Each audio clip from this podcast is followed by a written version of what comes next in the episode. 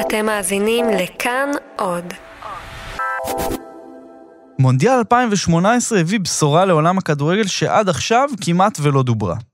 82 שחקנים שהשתתפו בטורניר שיחקו בנבחרות לאומיות של מדינות שהם לא נולדו בהן. שיא של כל הזמנים.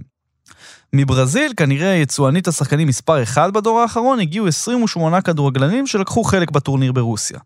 אבל שימו לב לנתון הבא, כ-50 שחקנים ששיחקו במונדיאל האחרון נולדו בצרפת. באופן עוד יותר מעניין, מתוך החמישים האלו, 16, כמעט שליש, נולדו גדלו בפריז או בפרברים שלה. בסגל נבחרת צרפת שזכתה בטורניר, שמונה שחקנים באים מפריז וסביבותיה. זה כבר יותר משליש. סיימון קופר, אחד מכותבי הכדורגל הכי מפורסמים וחשובים בעולם, נתן לנבחרת צרפת את הכינוי הנבחרת של פריז. ולמרות זאת, פריז, אחת הערים הגדולות והחשובות בעולם ובתרבות המערבית בכלל. מעולם לא נחשבה כעיר כדורגל חשובה. בטח לא בליגה של לונדון, מדריד, רומא, מנצ'סטר, או אפילו סאו פאולו ובואנוס איירס. כדורגל בפריז, זה... אני יודע... לא, תשמע, אני יכול לדמיין את פריז ואת פריז בחיי בלי כדורגל. אה, אני גם לא חושב שזאת עיר כדורגל וזאת לא מדינת כדורגל.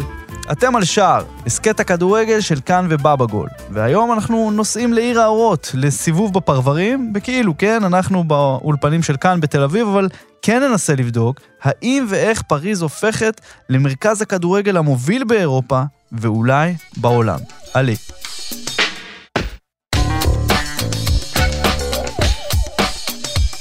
פריז, איזה מקום, איזו עיר. זאת עיר שהרבה מאוד דברים התחילו בה, הרבה מאוד זרמים אה, באמנות, אם זה אימפרסיוניזם, הגל החדש הצרפתי, זאת גם עיר שהכל מגיע אליה. עיר שהכל מגיע אליה. זה אבנר שביט, מבקר הקולנוע של וואלה וחולה כדורגל אמיתי.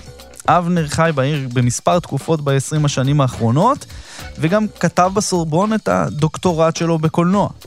זה יפה, כי אם יש משהו שאפשר להגיד על פריז, הוא שהעיר הזאת היא באמת אבן שואבת. בהמון תחומים. המרכזיות של פריז בצרפת היא הרבה יותר משמעותית מהמרכזיות של לונדון באנגליה, אה, של אה, רומא באיטליה וכמובן של אה, ברלין בגרמניה. וזה נכון, פריז נחשבה שנים למרכז הפילוסופי-תרבותי של אירופה והמערב, ובמיוחד למרכז האומנותי שלהם. מפה יצאו, עברו ופעלו גדולי האנושות בתחומים שלהם. ציור, פיסול, קולנוע, ספרות, מטבח ומה לא. פריז היא גם המקום בו קרתה המהפכה הצרפתית. אחד האירועים הכי חשובים בהתפתחות הלאומיות, הפוליטיקה והחברה המערבית המודרנית, ומה שהקנה גם למדינת צרפת את הערכים הרשמיים עליהם היא מושתתת. ובצרפת יש רק מרכז אחד, פריז. עם כל הכבוד למרסיי ולליון, הן לא מרכז. פריז היא עיר של כמעט שלושה מיליון איש, ומטרופולין, איל דה פרנס, של קרוב לשלושה עשר מיליון, שהוא גם הגדול באירופה. כרך במלוא מובן המילה. מרכז, כמו שאבנר אומר, על כל מה שמשתמע מזה. בצרפת הכל קורה בפריז.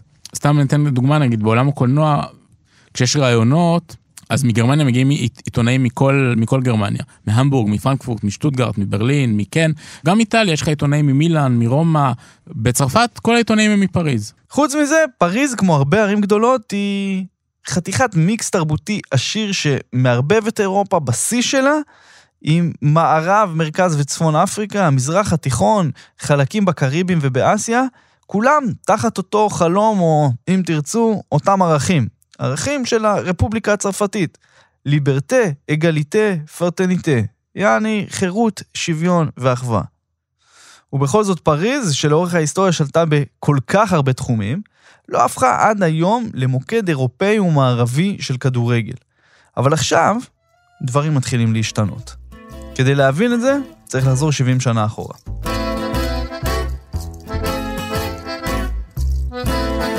בסוף מלחמת העולם השנייה, צרפת הייתה ברובה איי חורבות. הערים היו הרוסות, התשתיות גם כן, והיה צריך לבנות את הכל מחדש. בשביל זה, הממשלה הצרפתית גייסה כוח עבודה זול שיבנה את המדינה. מה זה כוח עבודה זול?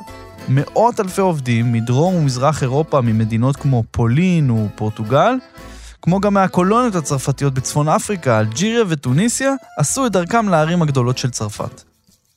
לפי הנתונים של משרד ההגירה הצרפתי, בשנות ה-40 וה-50, צרפת קלטה מעל מיליון מהגרים, יותר מכל מדינה אירופאית אחרת בתקופה ההיא. בשנות ה-60, עם התפרקות הקולוניות וההגירה של אנשים שנסו על נפשם, הכלכלה במדינה צמחה בצורה דרמטית, והצורך בעוד ידיים עובדות הוביל לעוד גל של הגירה, של עוד עובדים, והפעם מהקולוניות במערב אפריקה, במזרח התיכון וגם קצת מהקריבים. חלק גדול מהמהגרים האלה הגיעו גם הם לערים הגדולות. פריז, מרסיי וליון הפכו כולן למוקדי משיכה עבור אנשים שהגיעו מתרבויות ובעצם מעולמות אחרים לגמרי. הערים, ובעיקר המרכז שלהן, היו עמוסות בלא מעט אנשים מהרבה מאוד מקומות. כשהצפיפות גדלה, הממשלה וכל חברות כוח האדם שפעלו אז, ישבו ושיכנו את העובדים ליד אותן ערים, בפאתים שלהם, בבלוקים של הפרברים. לאזורים האלה קוראים הבנליה.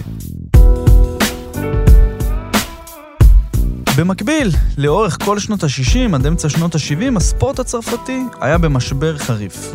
במיוחד נבחרת הכדורגל. צרפת בעשורים האלה נכשלה להעפיל לשלושה גביעי עולם ושלוש אליפויות אירופה. ההתאחדות הצרפתית החליטה שכדי לצאת מהמשבר, הם צריכים לפתח רשת של אקדמיות לטיפוח כישרונות הכדורגל, וזה בדיוק מה שהם עשו. מסוף ה-70's, רשת כזו של אקדמיות, מהראשונה מסוגה באירופה, אכן נפתחה בשיתוף פעולה בין הממשלה, ההתאחדות ומועדוני הכדורגל, כדי לגייס ולאמן את הצעירים המקומיים, במטרה שיהפכו לשחקני כדורגל מקצוענים. ב-1988 המרכז האקדמי הלאומי לכדורגל התמקם ביער בפרברי פריז, קלר פונטן, במה שעתיד להפוך לאחת האקדמיות הטובות בעולם. עם השנים, בקלר פונטן התחנכו מיטב הכדורגלנים הצרפתים שהגיעו מכל רחבי המדינה, אבל לא מעט מהם הגיעו מפריז ומה banlieue שלה. תיירי אנרי, ניקולה אנלקה, לואי סאה, חאתם בן ערפה, וויליאם גאלאס, אבו דיאבי, ז'רום רוטן, בלז מטואידי, אוליביה ז'ירו, ז'ימי בריאן, ואחד שעוד נדבר עליו בפרק הזה, קיליאן אמבפה. אבל זה היה יותר מרק קלר פונטן. כל המערכת הזו של האקדמיות בצרפת סיפקה תוצאות, על המגרש וברמה הלאומית, ובמיוחד הבינלאומית.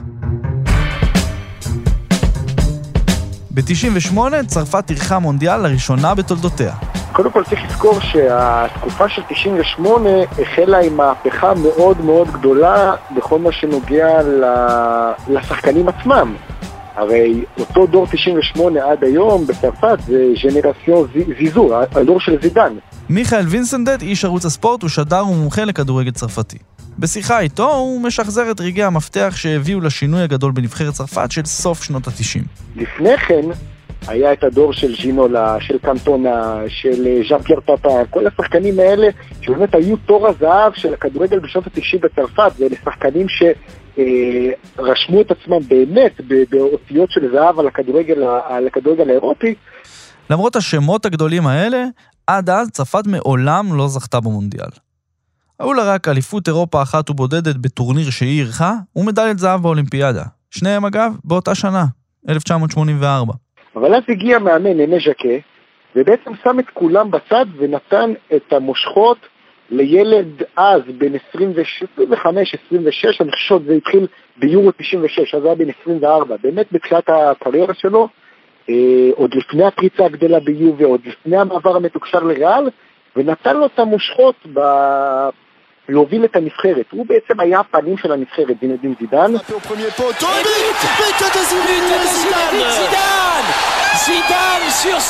ב-98 צרפת זכתה בגביע העולם אחרי ניצחון מרשים, 3-0 על ברזיל הגדולה של רונלדו המקורי בגמר, עם צמד של זידן, בין למהגרים אלג'יראים ויליד מרסיי. החגיגות שטפו את המדינה.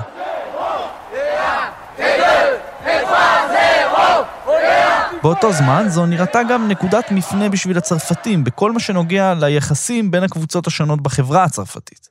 העובדה שהנבחרת הורכבה משחקנים מכל הקבוצות השונות בחברה, נתנה לנבחרת צרפת של אז רובד רב-תרבותי.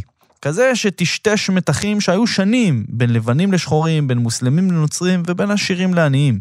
זידן היה הפנים של הנבחרת. אבל לא רק הוא.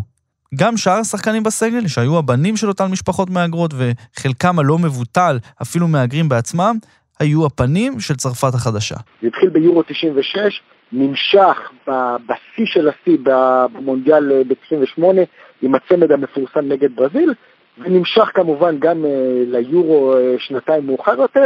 מסביבו היו עוד הרבה מאוד כוכבים, אתה יודע, דשאן ודסאי ויורי ג'ורקס ומי לא, אתה באמת, ופטריק ג'ירה צעירים וטירי אנרי צעירים, והיו באמת כוכבים גדולים. נבחרת צרפת זכתה אז לכינוי בלק בלון בר, שחור לבן ערבי, בפרפרזה על משקל הבלה בלון רוז', כחול לבן אדום, הכינוי של הדגל הצרפתי לפי הצבעים שמרכיבים אותו. אבל לא כולם אהבו את זה בצרפת. והיו לא מעט פוליטיקאים שביקרו את התופעה, כמו למשל ז'אן מרי לפן. De faire venir des joueurs de l'étranger et de les baptiser équipe de France. לפן, מהאבות הרוחניים של הימין הצרפתי, ראה בנבחרת זיוף לזהות הצרפתית, והעביר ביקורת על זה שלא כל השחקנים שרים את ההמנון, וטעה אם בכלל יודעים את המילים. צרפת היא אלופת העולם בסתירות. מצד אחד היא, היא אלופת אירופה בנישואים מעורבים, בגדול, ומצד אחר זה גם המדינה הכי גזענית. באירופה, והמדינה שבה אה, הימין הקיצוני והשמאל הקיצוני הם הכי חזקים. זאת המדינה הכי תרבותית, זה גם המדינה הכי אלימה. אין ספק שנושא הגזענות בכדורגל הצרפתי הוא נושא ששווה להקדיש לו הסכת שלם. אולי אפילו שניים, בהזדמנות. כי בינתיים, הלבלה, הכינוי של נבחרת צרפת, לא עצרו. הם המשיכו גם לזכייה ביורו 2000 במה שהיה נראה אז כהשתלטות הדרגתית על הכדורגל העולמי. הן ברמת הנבחרת והן ברמת המועדונים. אבל זה לא קיבל ביטוי בצורת תארים יבשתיים לקבוצות, אלא בצורת שחקנים. עוד ועוד מועדונים אירופאים החתימו שחקנים צרפתים שהפכו למצרך מבוקש. יחד עם האתלטיות והאינטליגנציה, היסודות הטובים שקיבלו באקדמיות השונות הפכו את השחקן הצרפתי לאלמנט חובה כמעט בכל מועדון כדורגל אירופאי שמכבד את עצמו בתחילת שנות האלפיים. תוך שמונה שנים צרפת זכתה במונדיאל, ביורו, והגיעה לגמר מונדיאל נוסף. ואז במונדיאל 2010 והפך את הקערה. רוברט דוברן, זה échanges des mots assez.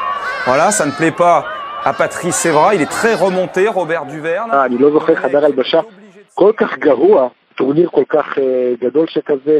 נבחרת צרפת הוגרלה לבית אחד עם מקסיקו, אורוגוואי והמערך הדרום אפריקה. על פניו, בית של נבחרת עם שחקנים כמו שהיו לה, חייבת לעבור, גם אם עושים איזה תיקו מסריח אחד בדרך. אז תיקו עם אורוגוואי במשחק הראשון באמת היה, אבל מה שקרה אחרי זה, היה בלאגן שלם. הכל התפרץ, וכל הפרשת שהירידה מהאוטובוס שהם סירבו לרדת לאימות, זה, זה הזוי, שנבחרת במהלך טורניר, והשחקנים פשוט מסרבים לרדת מהאוטובוס לאימון, כי הם לא רוצים אה, לראות את המאמן שם יותר, וקללות בתוך חדר ההלבשה במשחק, אה, במחצית נגד מקסיקו, עם הקללות המפורסמות שאנלקה לעברו של דומינק. וזו באמת הייתה קטסטרופה. במחצית משחק ההפסד מול מקסיקו, החלוץ ניקולה אנלקה קילל את רמון דומנק, מאמן נבחרת באותן שנים, שהיה נתון לביקורת חריפה ולא נגמרת מהתקשורת, מהשחקנים וגם מבכירים בהתאחדות. לא רק על סגנון המשחק ביקרו אותו, אלא גם על יחסי האנוש שלו עם השחקנים, ובכלל. בעקבות הקללות של אנלקה, ההתאחדות הצרפתית החליטה להשעות אותו. כמחאה על זה שאנלקה הורחק ללא התייעצות איתם, באימון הבא, שהיה פתוח לקהל, השחקנים סירבו להתאמן ועלו לאוטובוס שהיה צמוד למגרש כשהם מגיפים את הווילונות על החלונות. מנהל הנבחרת פרש, אנלקה הושע ל-18 משחקים, הוא בעצם סיים את דרכו בנבחרת, עוד שחקנים הושעו לתקופות שונות, ובגדול, האירוע הזה נחשב עד היום לבושה הגדולה ביותר בתולדות הכדורגל הצרפתי. נבחרת מפולגת עם סכסוכים בין השחקנים לבין עצמם, כשמכנה משותף אחד היה נכון כמעט לכולם. תיעוב עז למאמן רמון דומנק ולגישה שלו.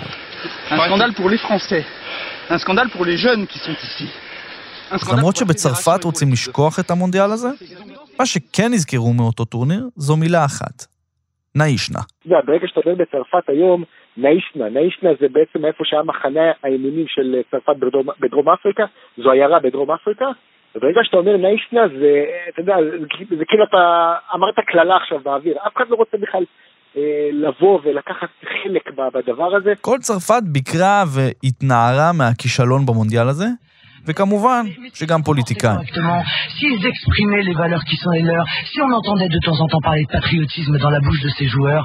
הבת של ז'ון מרי לפן, מרין, שכמו אבא שלה מחזיקה בדעות קיצוניות במיוחד כלפי מהגרים, מוסלמים ובעצם כל מי שהוא לא צרפתי לבן, אמרה שהנבחרת הזאת לא מייצגת את צרפת בשום צורה, והשחקנים האלה לא ראויים להיקרא צרפתים. למרות הביקורת, שחקנים ממוצאים מגוונים המשיכו לייצג את נבחרות צרפת בכל הגילאים. וככל שהזמן עבר, יותר ויותר מהם הגיעו מאותו מקום, פריז רבתי. נכון שאם אתה הולך ב- באזורים המרכזיים של פריז, אתה לא תראה כדורגל, לא תראה כדור. אה, בניגוד ל... אולי בתל אביב כן רואים, בירושלים כן, ב...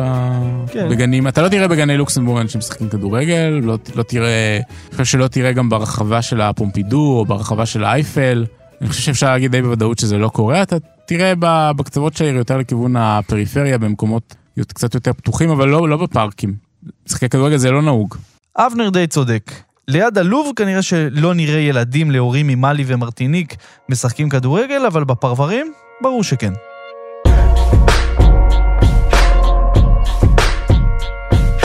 כ-38% מכל המהגרים שהגיעו לצרפת התיישבו באזור עיר הבירה במה שהפך להיות פריז האחרת.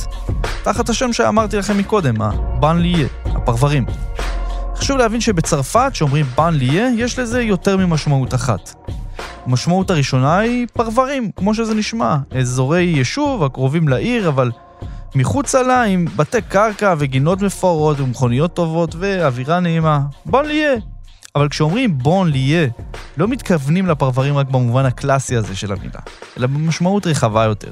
במובן הזה, בון ליה משמע בלוקים. פרויקטים של שיכון לפי גובה ההכנסה, שהיא בדרך כלל נמוכה. יש מי שיקרא לזה מלכודות עוני, ומי שיגיד גטו של מהגרים. לאורך כל השנים, הרבה מהשכונות האלה הפכו למקומות מוכי פשע, אבטלה ועוני, ובגדול התקיימו במצב של משבר מתמשך. הם מפגרים מאחורי שער צרפת ובעיקר אחרי פריז, העיר, בכל התחומים ובעשרות אחוזים. 40% מהבנליה חיים מתחת לקו העוני בהשוואה ל-16% בשער צרפת. 25% מתושבי הבנליה הם מובטלים, לעומת פחות מ-9% בשאר המדינה. ומתחת לגיל 25, הנתון הזה מחמיר, כש-45% מצעירי הפרברים הם מובטלים, 20% יותר מצעירים צרפתים שלא חיים בבנליה. חיים בהם בין 3 ל-5 מיליון בני אדם שסובלים מאפליה חברתית וכלכלית. זה בעצם מדינה. מדינה של אנשים עם פחות הזדמנויות. מדינה בתוך מדינה. למרות כל הקשיים, הבנליה מייצרים מוצר אחד בשיטתיות. כדורגלנים. מוכשרים? ממש. יכולות להיות לזה כל מיני סיבות, אבל אחת מהן נמצאת די מתחת לאף שלנו. בפרברים האלה אין מה לעשות. ילד שגדל בעברי, לצורך העניין, אין לו יותר מדי אפשרויות וחוגים וטניס או ציור, יש בעיקר אופציה אחת, כדורגל. זו אוכלוסייה חלשה מבחינה סוציו-אקונומית, לכן הכדורגל זה בעצם המפלט המרכזי והטוב ביותר עבור אותם ילדים לבוא ולהראות, הנה, אנחנו חלק מהחברה. הדוגמה הכי טובה היא לזולי. פרבר די מנותק שנמצא דרום-מערבית לפריז, שאין בו אפילו תחנת ער או ער. הרכבת שעוברת בפרברים וגם נכנסת לתוך העיר עצמה ולוקחת אנשים מהפריפריה למרכז. מהפרבר הזה יצאו שלושה שחקנים אלמונים שאולי תכירו. אחד בשם טיירי אנרי, ועוד שניים, פטריס אברה ואנטוני מרסיאל. אפשר להגיד שבבנליה נוצר מיני כור היתוך מעניין. מציאות היום-יום של משפחות המהגרים בצרפת, שפוגשת את מערכת אקדמיות הכדורגל של המדינה ואת הכדור, במגרש, ברחוב, בכל יום ומהבוקר עד הערב. הרבה ילדים מהמון מוצאים שונים, בלי הרבה מה לעשות והרבה זמן פנוי מכורח המציאות, אבל עם כדור, ברגל. וזה, מה שלדעת הרבה מאוד אנשים, הופך את פריז להיות מאגר כישרונות הכדורגל מספר אחת בעולם. ה role model של ה banlieue היום הוא קיליאן אמבפה.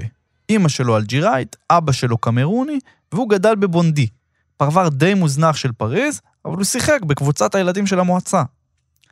משם הוא עבר לאקדמיית קלר פונטן, אחרי זה למונקו, ואז הפך לשחקן השני הכי יקר בהיסטוריה של המשחק, שפריס סן ג'רמן רכשה אותו תמורת 180 מיליון דולר. בקיץ הוא נבחר לשחקן הצעיר של המונדיאל, והיה מהמנהיגים של צרפת כל הדרך עד הניצחון בגמר.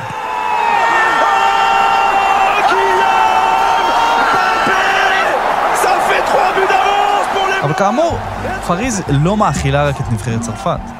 ריאד מחרז, קשר מנצ'סטר סיטי וכוכב נבחרת אלג'יריה, הוא יליד סרסל, פרוור מצפון לפריז. מדי בן עטיה, קפטן נבחרת מרוקו, הוא יליד קורקורו, פרוור דרומי של העיר. רפאל גררו, שחקן נבחרת פורטוגל, זכה איתה באליפות אירופה 2016 על אדמת פריז, שהיא גם עיר הולדתו. גם יאסין בראימי, שחקן נבחרת אלג'יריה, מוסא סו מנבחרת סינגל, ועוד הרבה אחרים שמלהטטים בנבחרות שהם לא צרפת, למרות שנולדו או גדלו בבנליה. כולם בני פריז. והבנליה, כמו שכבר הבנתם, מהווים מקור אינסופי לכישרון כדורגל באירופה ובעולם. לפני עשר שנים, ארסן ונגר, מאמנה הצרפתי האגדי לשעבר של הארסנל, תיאר בריאיון למגזין וורד סוקר את פריז כמאגר הכישרונות השני הכי גדול בעולם, אחרי סאו פאולו שבברזיל. אז עשור עבר, וונגר כבר עזב את ארסנל אחרי שנים ללא תואר רציני. ארסנל מצידה עדיין נראית אותו דבר, אבל נראה שפריז לגמרי עברה את סאו פאולו בייצור כישרונות כדורגל לרמות הגבוהות ביותר.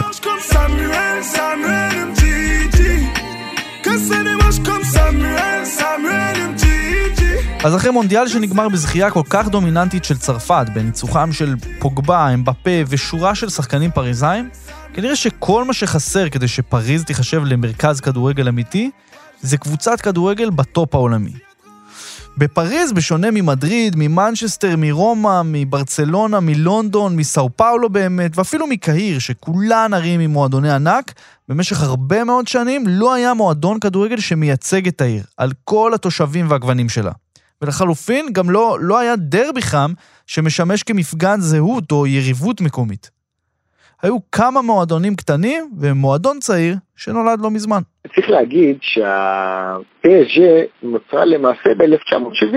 זה, זה מועדון בקנה מידה עולמי מאוד מאוד צעיר. אתה יודע, אין לו אפילו עדיין 50 שנה מאז שהוא נוסד, בטח ובטח בהשוואה, אתה יודע, לכל המועדונים הגדולים שציינו לפני דקה. אז הוא עדיין בחיתוליו. אז הרבה לפני שפריס סן ג'רמן הפכה להיות מוקד משיכה לשחקנים כמו זלאטן איבראימוביץ' ונאמר, בייחוד בסוף שנות ה-90 ותחילת שנות ה-2000, הייתה מועדון הלוזרים המפונקים והעשירים של הליגה הצרפתית. קצת כמו התדמית של פריז בתוך צרפת, ככה פסג' הייתה לכדורגל הצרפתי. וזו הסיבה שכשאתה מדבר על כדורגל בצרפת, פסג' זה לא קודם כל היה לך את אולימפיק מרסיי, שזה המועדון הגדול ביותר בצרפת. היה לך את סנטטיאן ששלטה אה, בכדורגל הצרפתי, ויש שיגידו גם בחלק מהכדורגל האירופי בשנות ה-70. היו לך מועדונים, בורדו, היו לך מועדונים שעשו דברים בכדורגל האירופי. ואז, אז הגיעו הקטרים. ב-2011 נפל דבר בפריז. אחרי שנים של דשדושים עם בעלי בית בעייתיים, חברת QSI, Qatar Sports Investments, קנתה את פריס סן ג'רמן והבטיחה עתיד מזהיר לקבוצה היחידה של עיר האורות בליגה הצרפתית. קטר לא קנתה את פריז סתם. זה חלק ממהלך רחב היקף של המדינה מהמפרץ שהתעשרה ממצבורי נפט גדולים בשטח שלה. ככה, היא מנסה לשנות את התדמית שלה בעיני המערב. ב-2012 נאסר אל-חלאיפי, הנשיא הקטרי של PSG, סימן את מטרת העל של הפרויקט.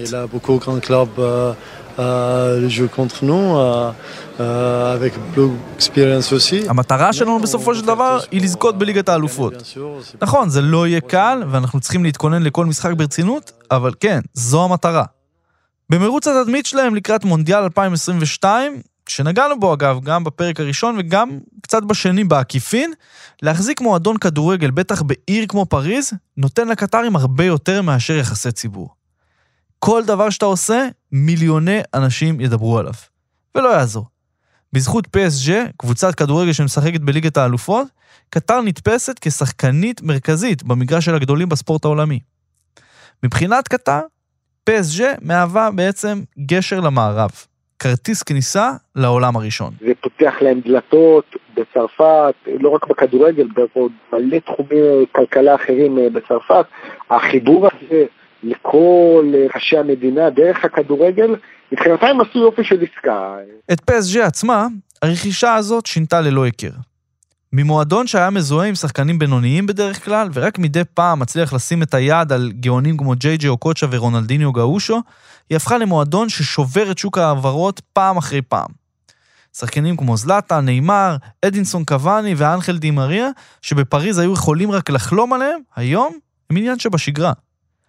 וזה דבר שלא יעזור.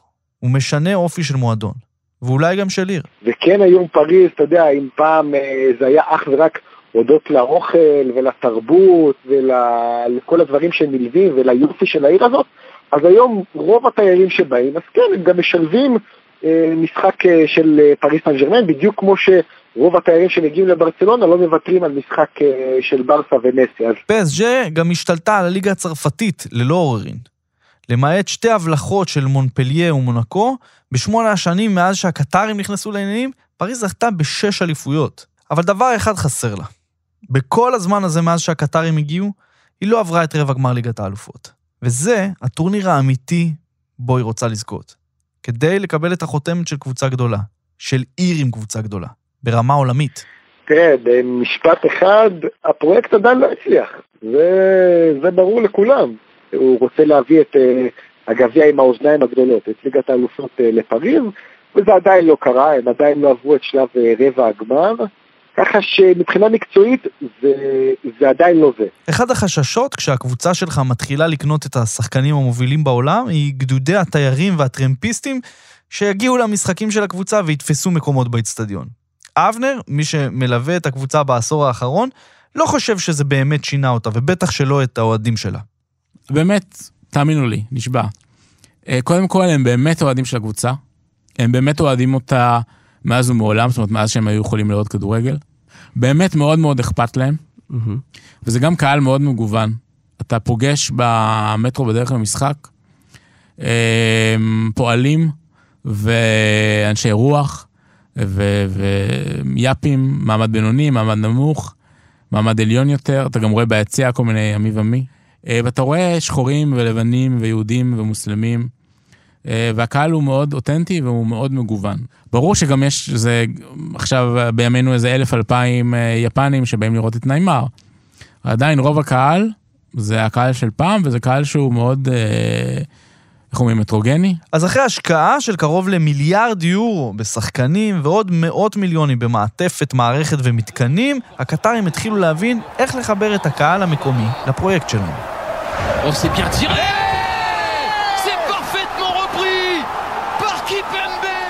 בשמינית גמר ליגת האלופות השנה ראינו דוגמה מצוינת לזה.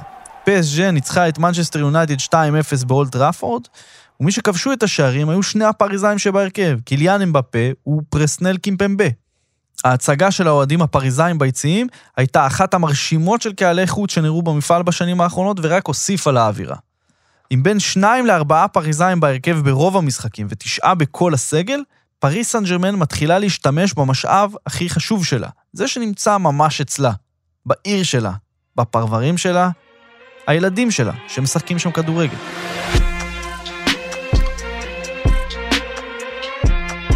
אז אחרי כל זה, האם אפשר להגיד שאנחנו חוזים בפריז כעיר שהופכת למרכז החדש של הכדורגל העולמי?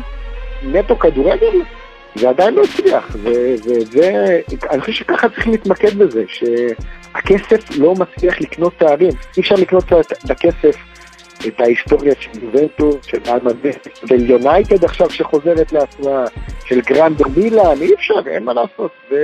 וזה עדיין לא שם, ואני אגיד לך את האמת, אני גם בספק אם הם יצליחו להגיע. כששאלתי את אבנר, התשובה שלו לא הייתה שונה. לא, כי אין בה... קודם כל, יש, יש בה יותר מדי דברים אחרים. העיר הכי, עיר מסיחת דעת, יש בה כל כך הרבה דברים שקורים. קשה למשהו לבלוט כל כך. ויש גם את עניין האהדה לקבוצה המקומית שעדיין לא נמצא בשיא שלו. בכל חור בצרפת, כולל בפריז, יש אוהדים של אולימפיק מרסיי, ופריז לדעתי פסג'ה, אני לא בטוח אם היא תצליח אי פעם לקחת את השליטה הזאת, לקחת את המושג הזה של כדורגל וצרפת, שפסג'ה זה תהיה הדבר, יהיה הדבר שהולך על הראש, אני לא בטוח שזה יקרה. ואני, אני דווקא חושב שיש מצב שפריז היא כבר מרכז חשוב בצרפת. היא כבר מרכז חשוב באירופה. היא לעולם לא תהיה מרסיי או סנט אתיין, וכנראה שגם לא ליון. אבל כן, משהו קורה בה. וזו תופעה עם השלכות אדירות עליה, על הכדורגל הצרפתי. וכמו שאנחנו רואים גם על הכדורגל העולמי. בגלל הפרברים, בגלל העובדה שאין תחליף לשחק כדורגל ברחוב. בגלל האקדמיות שנותנות את המסגרת ואת היסודות המקצועיים. בגלל כמות השחקנים שיוצאת משם. בגלל שלא רק נבחרת צרפת נהנית מהמשאב הזה, אלא גם אלג'יריה, מרוקו, סנגל, פורטוגל, פולין ועוד כל מיני נבחרות. וגם בגלל הגב הכלכלי העצום שקטר נותנת לפריס סן ג'רמן, ובכלל לכל ההאב הזה של הכדורגל שמתפתח שם. אז נכון, גם מיכאל צודק וגם אבנר. מסורת והיסטוריה אי אפשר לקנות. את האופי והיחס הסנובי של הפריזאים לכדורגל גם כן יהיה קשה לשנות. את מה שמרסיי נחשבת לכל צפון אפריקאי בצרפת, אף נאמר לא יוכל להחליף. אבל ילד כזה, מבונדי או לזולי, שרואה עכשיו את אמבפה, פוגבה וקימפמבה חוגגים כאלופי עולם ומצליחים בליגת האלופות, יש לו לאן לשאוף. גם אם הזכייה בצ'אמפיונס תגיע עוד שנתיים או שלוש, וגם אם לא תגיע בכלל. כשהכדורגל הוא אופציה כמעט יחידה של כל כך הרבה אנשים, מכל כך הרבה רקעים ובמקום אחד, אפשר להגיד בהחלט שאנחנו עדים להתפתחותו של מרכז כדורגל חדש וייחודי ומוביל ברמה עולמית. ואם פסג' יזכו השנה בליגת האלופות, אוללה. זה היה שער להשבוע. הסכת הכדורגל של כאן ובבא גול, אתם יכולים להקשיב לנו באתר ובאפליקציית כאן, ובכלל, בכל האפליקציות ומקומות ששומעים בהם פודקאסטים. תודה לרום אטיק העורך, לדניאל שמר על הסאונד, ליוסי מדינה על העזרה בקטעי הארכיון, אני אורי לוי, au revoir.